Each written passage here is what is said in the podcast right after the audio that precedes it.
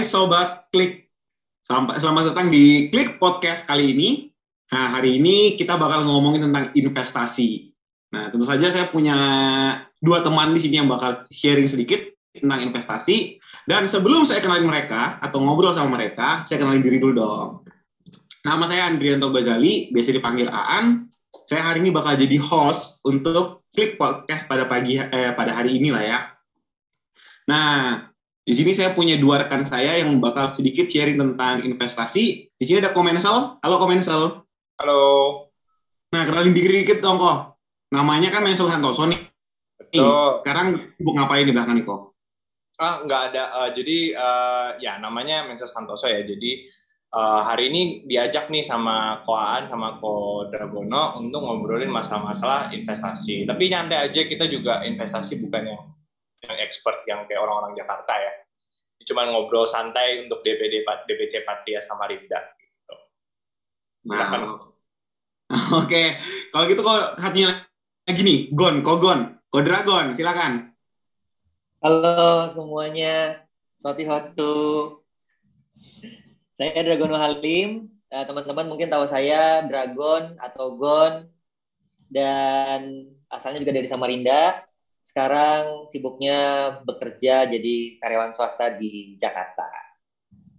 Oke, udah udah lama investasi kok?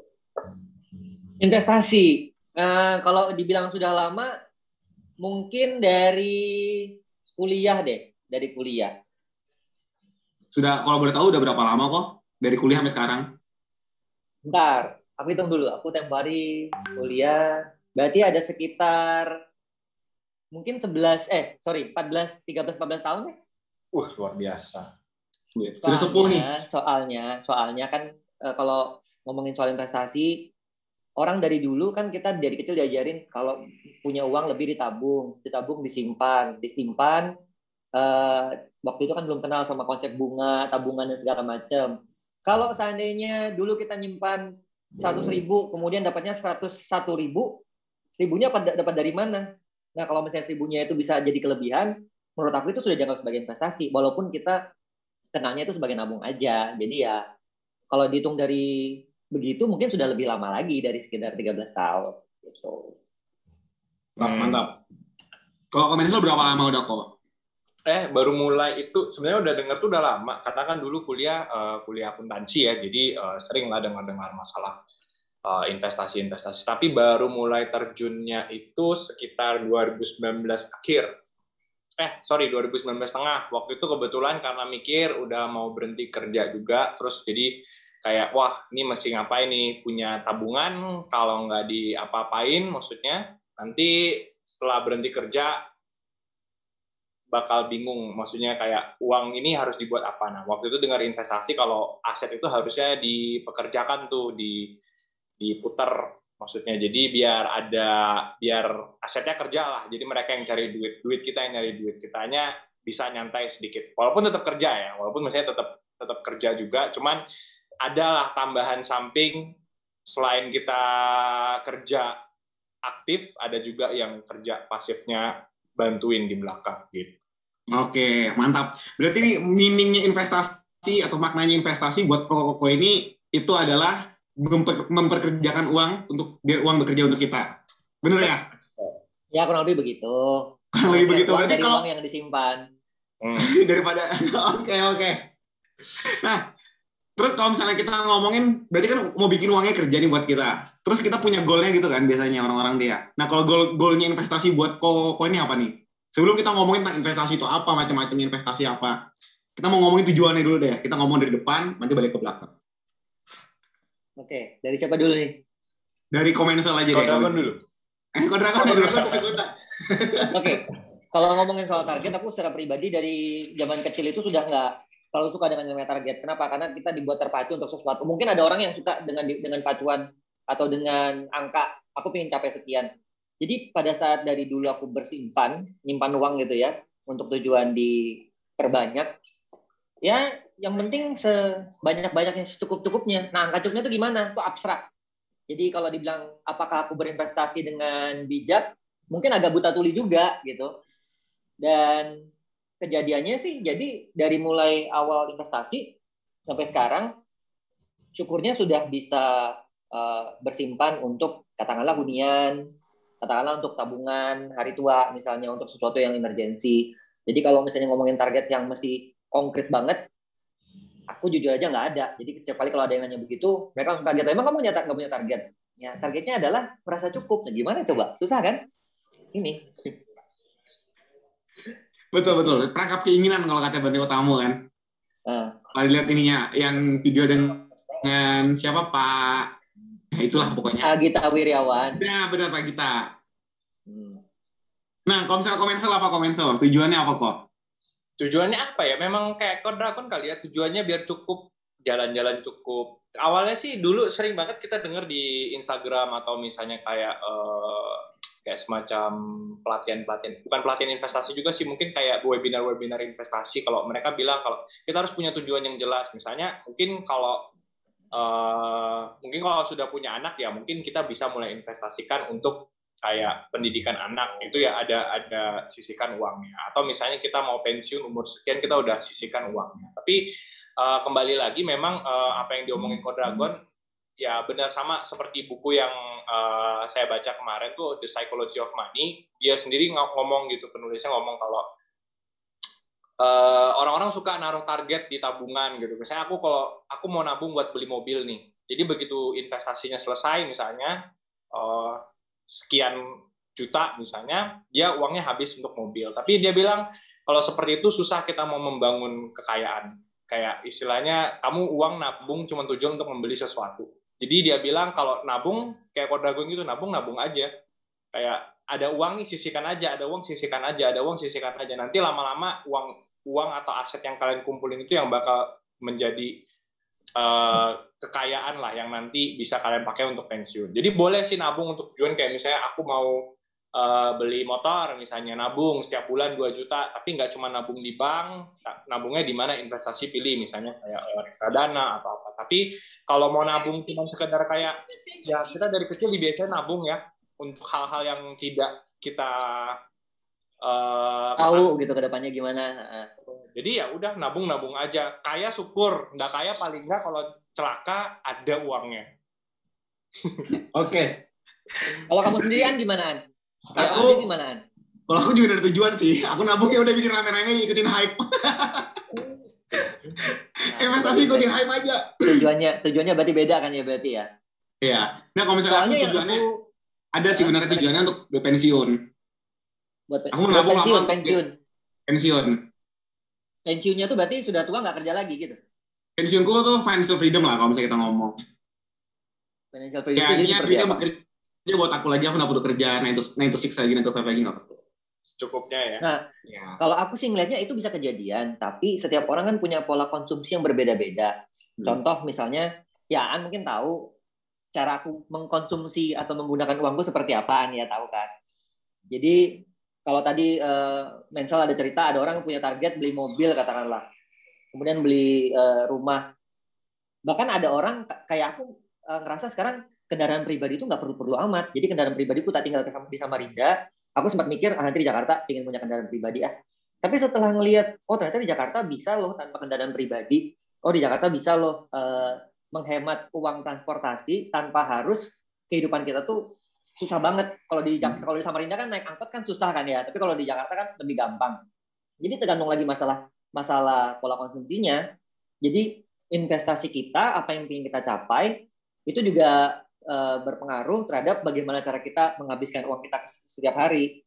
Kalau ada yang dikit-dikit masih harus naik mobil ber AC dan segala macam dan punya impian punya mobil ber AC atau bagus eh, wajar-wajar aja. Cuma pada saat orang tidak punya keinginan itu berarti kan kalau dia nabung dia bisa punya uang sekian ratus juta yang senilai mobil, tapi dia tidak belikan buat mobil hmm, tanpa merasa kesusahan karena tidak punya mobil. Kan seperti hmm. itu.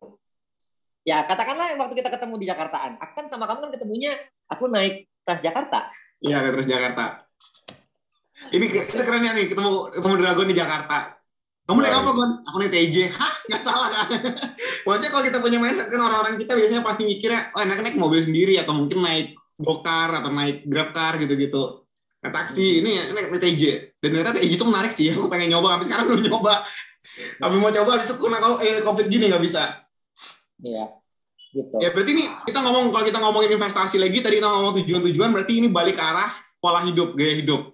Hmm. Nah, kalau misalnya kita ngomong gaya hidup, aku ingat kata-kata orang itu ada ngomongin dana darurat. Hmm. Sebelum kita investasi ada dana darurat. Kalau misalkan hmm. komensel nih, menurut komensel itu dana darurat minimal berapa berapa besar kok? Gunanya untuk apa juga? Biasanya sih kalau ngikutin uh, yang saya dengar ya, itu biasanya enam bulan dari pengeluaran bulanan. Jadi kalau misalnya pengeluaran bulananmu sebulan 4 juta, ya minimal kamu di tabungan harus punya 24 juta. Gitu. Eh, sorry. Iya benar. 4 juta sebulan, 6 bulan 24 juta. Hmm. Itu minimal. Tapi biasanya memang yang yang ideal, ya yang idealnya itu 12 bulan. Cuman kalau misalnya punya dana tabungan, maksudnya dana daruratnya di atas itu, kenapa enggak gitu? Kamu punya dana darurat 100 juta, mau 200 juta yang nggak apa-apa juga. Karena yang namanya darurat ya kita nggak tahu HP pecah mesti beli misalnya harga yang 3 sampai 5 juta itu darurat. Uh, laptop rusak harga yang 11 sampai 15 juta itu darurat. Juga kalau misalnya masuk rumah sakit amit-amit ya, masuk rumah sakit yang harganya sampai puluhan juta segala macam itu juga darurat. Jadi uh, kalau misalnya nabungnya uh, sorry dana daruratnya cuma ngikutin dana bulanan aja sih mungkin uh, Ya boleh sih. Itu kan itu kan istilahnya kalau misalnya kayak masa pandemi gini ya, eh, tiba-tiba di cut off dari perusahaan misalnya dipensiunkan dini atau kayak di PHK ya kamu punya waktu satu tahun atau enam bulan untuk nyari kerjaan baru. Cuman ya eh, kurang lebih dana darurat sebanyak yang kamu nyamannya deh. Tapi biasanya enam bulan sampai 12 bulan pengeluaran gaji gitu. Kogono mau nambahin kali Kogono? Iya, jadi kalau untuk aku nambahin tadi mensel sebenarnya dana, dana darurat adalah uh, buffer kalau misalnya kita tidak punya penghasilan tapi kita masih tetap harus hidup kan ada hmm. orang dulu bilang kalau hari ini nggak kerja mau makan apa nggak kerja nggak makan nah ada dana darurat itu membuat kita masih bisa makan tanpa harus dalam tanda kutip bekerja hmm. in a point uh, in a point itu sebenarnya me, menjawab keinginan koaan tadi untuk punya uang yang bekerja jadi aku dapat penghasilan tanpa bekerja nah dana darurat itu pada saat lagi darurat bisa dipakai buat itu tapi secara umum aku melihatnya dana darurat itu sebenarnya adalah porsi dari tabungan kita yang kita kasih label dengan nama dana darurat. Seperti kalau katanya Mensel tadi, kalau kita punya tabungan lebih daripada itu, kenapa enggak? Biasanya orang kasih porsi-porsi tadi, jadi biar tahu buat darurat yang mana, buat liburan yang mana, buat mengupgrade rumah, mengupgrade kendaraan yang mana. Tapi kalau kita mau gabungin itu semua, tanpa ada rencana jalan-jalan, tanpa ada rencana upgrade mobil, ya itu bisa dipakai buat dana, dana darurat gitu loh. Hmm. Dana darurat di sini kan berarti uh, namanya juga darurat kan, sesuatu yang tidak kita duga-duga. Dan pada saat orang amit amitnya harus menggunakan dana darurat, ya Boy harus sadar konsumsi dia jangan sampai royal yang sebelumnya. Kalau biasanya jajan pada saat lagi pakai dana darurat, ya at least jangan terlalu banyak jajan misalnya. Dan itu yang terjadi di sini. Makanya ketika orang di luar negeri bisa sabbatical leave tiga tahun nggak kerja empat tahun nggak kerja lima tahun nggak kerja itu dalam tanda kutip dana darurat plus dana liburan dia selama tiga sampai lima tahun itu mereka pakai kecuali kalau mereka jadi back uh, backpacker ya yeah. ngemis-ngemis itu tapi kalau misalnya mereka memang bisa sabbatical leave kerja dulu kemudian berhenti kerja tiga tahun jalan-jalan keliling dunia pakai duit yang dia punya. Nah itu dana darurat yang dipakai buat mengisi hari hari-hari di masa muda dengan tadi exploring dan jalan-jalan kayak gitu sih menurut aku. Asik ya kayak gitu ya. Tapi mikir lagi abis gitu kalau misalnya kita ngomongin ngomong belajar investasi itu kan mikir lagi dan darurat kok dipakai jalan-jalan gitu. Ada pasti dia ngomongin gitu. Pasti pasti.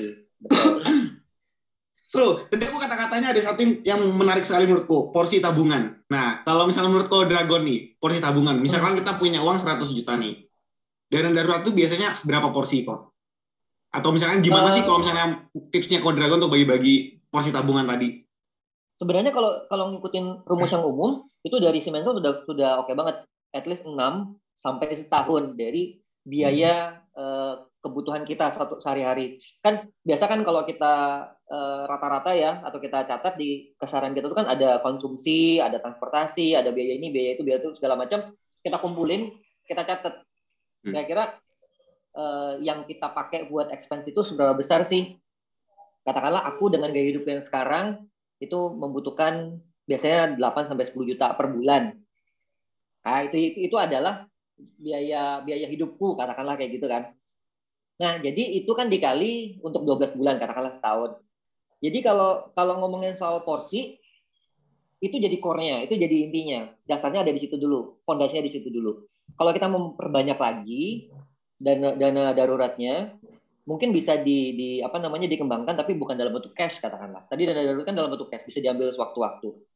Tapi kalau misalnya aku sih jujurnya masih separuh-separuh hybrid orang-orang zaman dulu ya. Jadi daruratnya itu bisa dibentuk jadi emas batangan, emas kepingan gitu ya. Jadi dana daruratnya nilainya at least masih bisa fluktuatif dan terus meninggi dan cenderung gampang untuk dilikuidasi di luar dari yang tadi yang yang yang cash tadi. Nah, kalau ngambil contoh dari Aan tadi kalau ada 100 juta, coba aja dilihat kebutuhan berapa selama setahun, kayak katakanlah 50 juta ya. Nah, 50 juta itu jadi patokan. Bisa 50 juta jadi patokan. Terus kalau memang ada buffer-buffernya ya tambahin lagi jadi sampai 10 atau 15 persen. Terus yang 50 juta tadi apakah disimpan dalam bentuk tabungan biasa aja atau, atau di brankas atau gimana? Sekarang kan banyak deposito ya. Dan hmm. deposito bank-bank digital sekarang kan nilainya lebih tinggi ketimbang deposito bank biasa. Jadi disimpannya dalam bentuk uh, deposito bunganya yang tinggi tapi masih dalam batas LPS. Memanfaatkan cuan celah cuan yang ada gitu loh. Caranya begitu. Soalnya aku tahu memang ya jeleknya kan kata namanya juga kota kecil di Samarinda. Kalau orang punya duit yang jumlahnya besar, barulah marketing marketing bank itu bisa menawarkan saya bisa kasih ini bunga yang gede. Tapi kalau yang nah. kayak kayak cere-cere kayak aku gini mesti harus nyari mana bank yang bisa kasih bunga paling gede tanpa harus naruh duit dalam jumlah tertentu yang gede-gede banget. Kayak gitu. Jadi ya tadi dasarnya adalah ada fondasinya yang 6 sampai 12 bulan. Kemudian kalau masih ada keleluasaan lebarin aja lagi 10 sampai 15 persen kalau memang ternyata orangnya nggak suka konsumsi otomatis porsinya lebih gede lagi mungkin bisa sampai 70%, 75% dari penghasilan itu bisa tertabungkan semua. Kan tergantung orang-orangnya seperti apa. Oke, benar. Ini sekaligus tambahan buat info buat teman-teman. LPS tadi yang Dragon mention itu adalah lembaga penjamin simpanan. Jadi selama uang kita masuk dalam oh, iya. uh, lingkupannya LPS, maka uang kita dijamin oleh LPS. Jadi bank ini bangkrut pun kita masih aman, uang kita masih aman. Nah, okay. tadi kita ngomong-ngomong masalah bagi-bagi uang, ini kan kita ngomongin ujungnya ngomongin investasi pasti ya kan. Nah kalau aku nggak salah, ini memastikan juga sambil ini ngecek. Dulu Buddha tuh pernah ngomong tentang investasi. Kalau Dragon sama Komensil ada ingat nggak? Masalah mengelola uang lah kalau kita ngomongnya lah ya. Rationing kalau aku nggak salah ya. Iya, rationing itu bisa diceritain sedikit nggak? Komensel kayaknya sudah tahu udah gini-gini wah. Gimana Komensel? Iya, Mensel, Mensel, Komensel. Mensel dulu. Aku agak kurang kurang ingat ya, tapi ada ada ceritanya hmm. di Suta itu kalau nggak salah kayak seperempat dipakai untuk apa ya pokoknya dia kalau nggak salah porsinya seperempat setengah sama seperempat jadi seperempatnya itu dipakai untuk pengeluaran sehari-hari kan untuk untuk dipakai kembali ke bisnis kalau nggak salah setengahnya itu dipakai untuk memenuhi kebutuhan sehari-hari untuk maksudnya untuk uh, pribadi kalau nggak salah kemudian seperempatnya lagi itu disimpan untuk masa-masa sulit kalau nggak salah sih begitu ya. Coba kok Dragon yang lebih Ya, kalau nggak salah sih kayak gitu. Cuma aku lupa sebutnya apa. Nanti panitia atau Boleh, tim produksi masih harus nampilin catatan kaki di caption ini. Jadi biar tahu sultan yang mana. Tapi eh, nangkepnya itu memang seperempat, setengah seperempat. Dan hmm. kalau nggak salah karena seperempat ini angkanya lebih besar daripada prinsip penyimpanan uang yang kalau teman-teman pernah baca dari richest, uh, the richest man from Babylon yang dia menyimpan sepersepuluh dari penghasilannya dia ya sepersepuluh ya kan sepersepuluh kalau kamu bilang kan seperempat itu lebih gede kan? Mm-hmm. Iya benar. Puluh ya. Kadang-kadang ada yang ketukar tuh. nah kayak gitu. Jadi jadi eh, konsepnya seperti itu. Eh, tadi seperempat setengah dan seperempat. Yang porsi penggunaan sehari-hari memang setengah. Kenapa? Karena kalau orang kalau memilihkan yang kehidupan sehari-hari, otomatis dia akan kesulitan gitu loh. Perhitungan banget, pelit banget. Tidak ada uh, spare untuk berdana. Kan juga kalau kita ingin mengelola keuangan kita, kalau menggunakan pendekatan Buddhis, otomatis jangan lupakan untuk berdana. Bagaimana kita uh, apa melatih diri untuk jauh dari keserakahan gitu loh. Namanya kan melepas. Ya, ya kalau mau ngomongin soal kemakmuran kan ya setiap setiap konsep pasti ada ada macam-macamnya. Ada satu istilah namanya uh, gospel of prosperity, sedangkan ada juga yang bilang uh, dhamma of prosperity. Tapi dhamma of, prosperity itu tidak tidak terlalu lazim di Theravada, kebanyakannya di Mahayana. Kenapa? Karena mereka jor-joran ngasih ada namanya uh, berdana tanpa batas dan segala macam Bapak. Itu yang ya ini pendapat pendapat pribadi. Jadi kalau misalnya teman-teman ada yang dengar dan ingin memberikan komentar dan sanggah nanti di komentar pada saat ini dirilis boleh dikasih deh. Siap. Oke, okay. ditunggu itu. Itu itu ntar, ntar kayaknya bakal banyak yang komentar di situ nanti. Nah, mm-hmm. berikutnya lagi nih, kita ngomongin investasi-investasi. Kemarin belakang-belakangan ini kan sering tuh uh, Elon Musk, CEO-nya Tesla, itu kan sering dia ngepom-pom tuh di Twitter tuh nge-tweet ya, oh Bitcoin to the moon, Dogecoin to the moon, semua to the moon, to the moon atau to the bone itu. Itu kan salah satu jenis investasi itu ya kalau nggak salah, cryptocurrency kan ya. Nah, ada ada ada berapa banyak sih yang jenis investasi yang komersial sama Kodragon tahu? Dari Kodragon dulu kayaknya Kodragon lebih pengalaman 14 tahun tadi kan 13 14 tahun tuh. Kodragon sudah sedikit yang dia yang Kodragon pernah nyoba deh. Kalau menurut aku ya, kalau cryptocurrency itu nggak masuk hitungannya eh, investasi, tapi gambling. Kenapa? Karena perhitungannya, kemudian mekanisme perhitungannya, kemudian mekanisme uh, forecastnya itu tidak uh, apa instrumen-instrumen investasi yang lain. Jadi kalau memang pingin bermain di Bitcoin, menurut aku ya saranku ya, uang itu direlakan aja deh. Untung-untung, hilang ya udah hilang. Karena apa? Karena barangnya itu bukan barang yang uh, yang intrinsik gitu loh. Syukur-syukur gitu kalau begitu dipom-pom langsung naik. Dipom-pomnya kemudian oleh oleh oleh sentimen gitu. Nah, dari dari jenis-jenis investasi yang pernah aku ambil, yang pernah aku jalanin sendiri, uh, yang paling basic ya seperti kayak tadi tabungan berjangka atau deposito. Terus yang benar-benar bikin aku terbuka dengan dunia investasi adalah reksadana. Susah banget buka reksadana di Samarinda. Sampai-sampai aku dikira orang yang melakukan uh, apa survei atau melakukan uh, guess mystery guess. Teman-teman kalau ingin tahu ceritanya ada di blognya aku. Jadi aku sampai ditarik ke salah satu ruang prioritas bank di pasar pagi sama Ida. Ini kamu ngapain sih? Mau buka, mau buka tabungan reksadana. Beneran ya ini ya? Iya beneran gitu. Sampai digitu-gituin. Oh, jadi ternyata dunia eh, investasi itu memang tergantung akses dan tergantung uh, local privilege-nya juga. Begitu aku nyampe di Jakarta, diketawain sama orang Bank Jakarta. Kok bisa sih begitu? Mungkin di daerah kali ya. Ya, itulah susahnya. Jadi reksadana, kemudian lari ke uh, pernah juga nyobain unit link. Karena kan uh, half insurance half uh, investment gitu ya. Terus yang uh, berikutnya lagi mas mas mas yang kepingan 24 karat. Terus apa lagi? Tanah. Tanah waktu di Samarinda masih belum ada namanya jembatan mahkota 2 belum ada bandara Sungai Siring gitu ya sama yang terakhir saham. Saham itu ya karena aku juga orang yang buta tuli ya. Jadi aku anggap half gambling lah.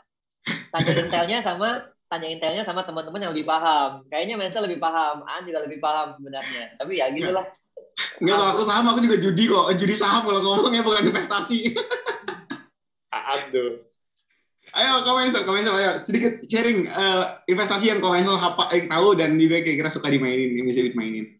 Oh, kalau kripto belum masih ya, karena oh, sama kayak Kodragon sih. Cuman setelah lihat-lihat yang akhir-akhir ini kok ternyata apa yang kita lihat tentang cryptocurrency itu nggak se mungkin ya. Aku belum baca juga. Cuman dengar dari teman-teman itu kayak nggak sedangkal yang kita pikirkan gitu. Karena mereka buat uang digital, ada blockchain dan ada programming di belakangnya itu mereka memiliki nilai value. Cuman nilai value yang belum bisa kita nalar, belum bisa kita hitung sejauh mana sih value-nya gitu. Jadi aku nggak berani ngomong karena cryptocurrency aku nggak berani memang. Memang gambling juga kalau aku masuk cryptocurrency gambling ya hitungannya ya. Kayak kalau aku bilang hmm. dari kayak nggak tahu nilainya berapa beli karena cuma pom pom doang. Cuman sebagian besar investasiku yang hmm. lagi ada sih adalah di deposito sama reksadana pasar uang. Nah, yang aku agak kagum sama Kodagon nih, Kodagon udah mulai invest emas nih. Kadang-kadang karena kalau aku mau invest emas, kadang bingung nyimpannya di mana. nyimpannya di mana? Di bawah ranjang, di lemari kan kita nggak. Aku belum ada uh, apa? Belum ada peti berangkas yang bisa menyimpan kalau kalau di gondol maling. Cuman kalau deposito, kalau reksadana gitu. Emas ada sih sempat, tapi beli kayak beli emas digital, emas online yang biasa buka hmm. emas ya yang kayak gitu doang. Nah, jadi sebagian besar porsi keuangan itu hampir 80 sampai 90 persen ada di deposito. Nah, 20 sampai 10 persen itu baru di reksadana di, di uh, saham dan saham obligasi tapi obligasi ngambil di reksadana juga. Jadi paling besar oh, porsinya di iya. deposito dan reksadana pasti. Iya iya iya iya. Habis itu nanti habis sudah sudah udah matang nih ya dia punya nanti uangnya yang dari deposito itu misalnya ada uang terus nggak kepake itu yang biasanya dipakai buat invest ke saham, reksadana obligasi, reksadana reksadana lain yang lebih beresiko dan lebih high reward biasanya sih gitu. Jadi amannya dulu karena aku agak konservatif agak nggak berani kayak orang-orang bilang masukin aja 60 persennya ke saham kan kamu cuma 40 persen untuk hidup nggak berani juga. Jadi tetap agak hmm. konservatif 90 persen di deposito bunganya dipakai atau ada uang lebih pemasukan bulanan yang kepake buat investasi gitu. Buat yang lebih lebih riskan. Aku nambahin sih.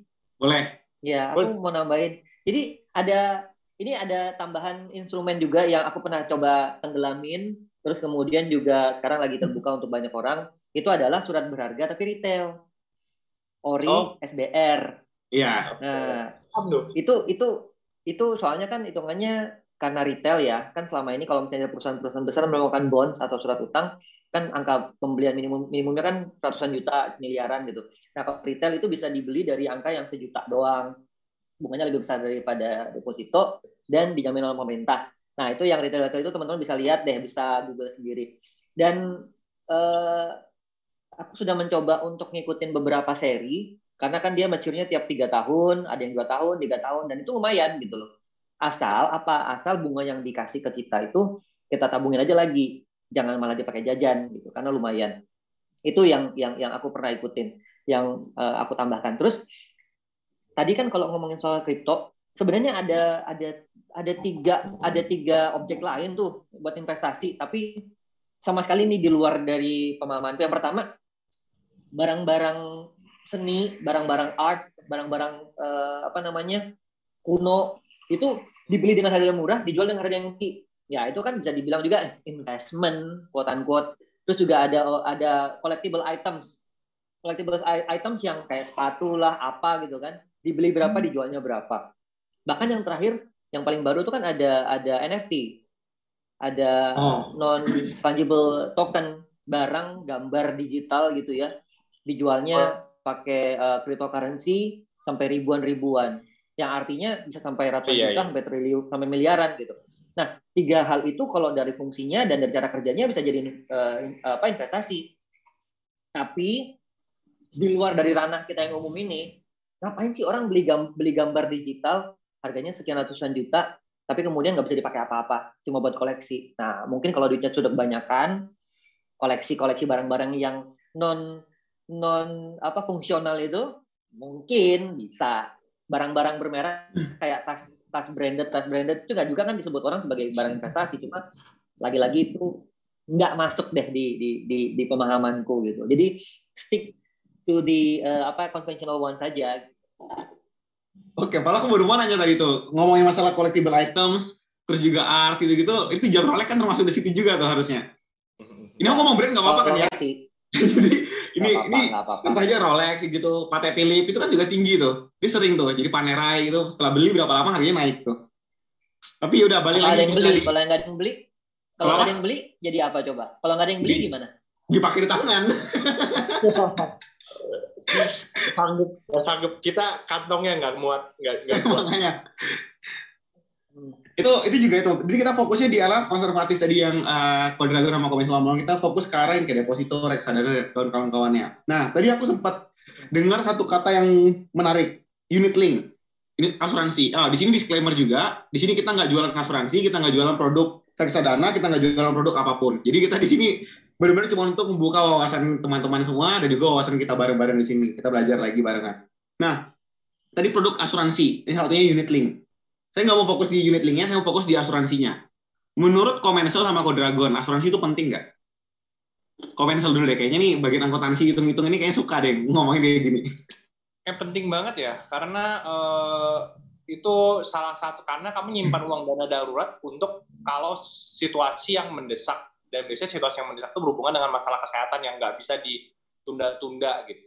Jadi asuransi itu merupakan salah satu bentuk kayak semacam support dana darurat yang kalau misalnya kamu sewaktu-waktu ada kecelakaan, di mana kamu nggak bisa cari uang, di mana kamu nggak bisa ngapa-ngapain, dan harus dilakukan, ya asuransi merupakan salah satu jalan yang terbaik gitu. Dan sebenarnya ini preferensi pribadi, cuman sebenarnya aku lebih suka asuransi yang nggak unit link sebenarnya. Karena uh, di dalam unit link itu ada yang namanya asuransi biaya hijrah lah, ada namanya uh, apa potongan-potongan kita untuk uh, manajer investasinya. Jadi menurutku investasinya nggak maksimal, asuransi nggak maksimal. Di Australia kayak Kodragon tuh yang bagus tuh sebenarnya aku dulu suka itu Bupa tuh. Dia benar-benar kayak sebulan bayar sekian, tapi semuanya full di cover gitu. Kalau nggak salah dulu aku sebulan nggak bayar berapa, 100 dolar atau 150. Tapi itu semua tercover dengan baik yang apa pun yang kamu perlukan di rumah sakit. Tapi nggak ada unit linknya, cuman hangus gitu loh. Nah orang-orang di Indonesia itu suka banget dengar kalau misalnya kamu nabung apa eh, bayar asuransi 10 tahun, uangmu kembali gitu kayak. It's so much more behind the scene itu so much more kompleks itu nggak semudah itu. Apa yang disampaikan uh, dalam unit link itu semuanya bisa berubah. Sama seperti investasi ya kayak saham kadang bisa naik bisa turun ya kurang lebih unit link juga seperti itu. Jadi sebenarnya aku preferensi pribadi lebih pengen ke yang non uh, unit link tapi kalau dilihat dari asuransi itu penting apa enggak ya mending ada asuransi unit yang unit link pun lebih bagus daripada nggak ada asuransi sama sekali gitu Dragon Oke, berarti asuransi, asuransi penting. Berarti asuransi ini termasuk dalam bagian dana, dana darurat juga apa enggak? Hmm. Ngomongnya boleh, boleh nggak? Kayak misalkan nih, aku kira-kira dana daruratku sebagian kutaruhkan ke dalam asuransi gitu, boleh nggak? Nggak bisa dia karena dia bulanannya eh, itu uh, itu kan ada bulanan biaya premi misalnya sebulan 500 eh, sebulan sejuta nih misalnya sebulan 500 ribu. Nah nanti dari 500 ribu itu kamu dibagi tuh misalnya sekian persennya untuk asuransi, sekian persennya masuk unit link. Jadi kayak 50-50 anggap lah ya. Nah, itu kamu kalau misalnya mau nyairin tuh nggak boleh, nggak boleh sembarangan nyairin uh, unit itu nggak boleh nyairin sembarangan. Kamu kalau nyairin nanti dia bisa kadang-kadang bisa default atau bisa uh, kayak penalti macam ah gitu lah. Jadi intinya kamu kalau top up pun kamu boleh top up unit linknya, tapi nggak bisa top up asuransi. Jadi top up unit linknya aku mau masukin ini satu juta ke unit link investasiku. Tapi kalau mau narik nggak semudah itu. Maksudnya nggak nggak segampang kamu yang sekarang reksadana tarik uh, bayar hari ini minggu depan perlu ya cairin doang. Cuma tunggu dua tiga hari. Kalau unit ini nggak bisa. Kamu harus dengan uh, dengan kemarin kamu uh, customer service-nya siapa? Sorry.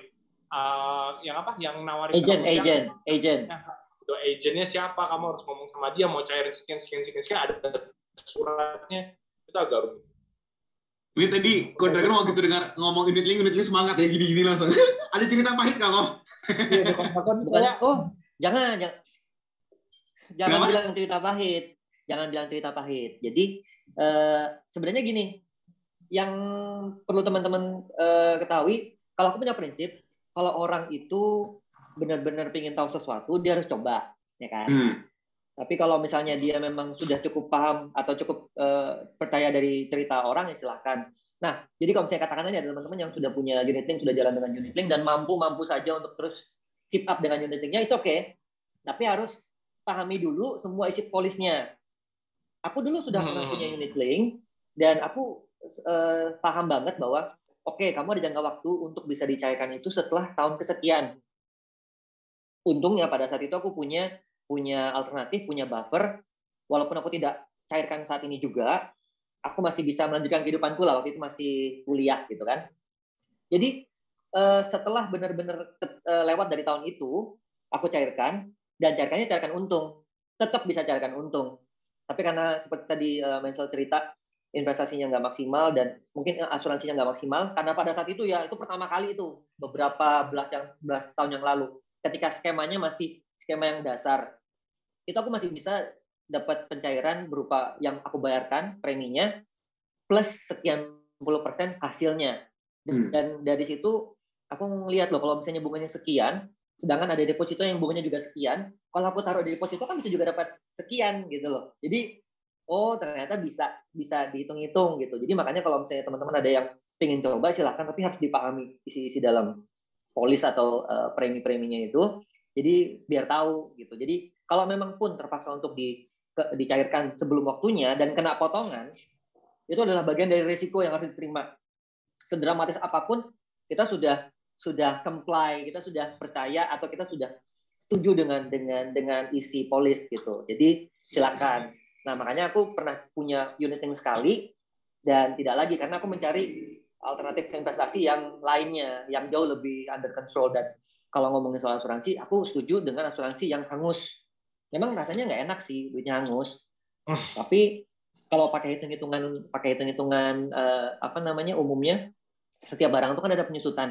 Kemudian uh, kita pasti punya resiko kalau memang bisa carilah asuransi kesehatan terpisah dengan asuransi kematian ya jadi kalau misalnya ya lagi pula kan kita kan Budis aku sendiri saya pribadi kan nanti maunya dikremasi gitu kan. Jadi kalau misalnya setelah meninggal pun nggak repot-repotin orang nggak usah pakai upacara segala macam.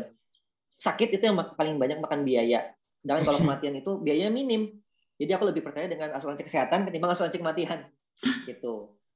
Ya aku juga saat ini masih tidak berkeluarga besar ya.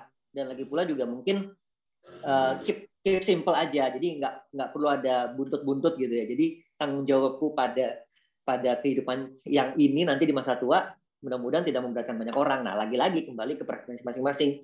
Ada yang mungkin nanti berencana ber, berumah tangga, punya anak dua, tiga, empat, otomatis lebih ribet ketimbang berumah tangga dan hanya pasangan suami istri aja, kan gitu. Hmm. Betul betul.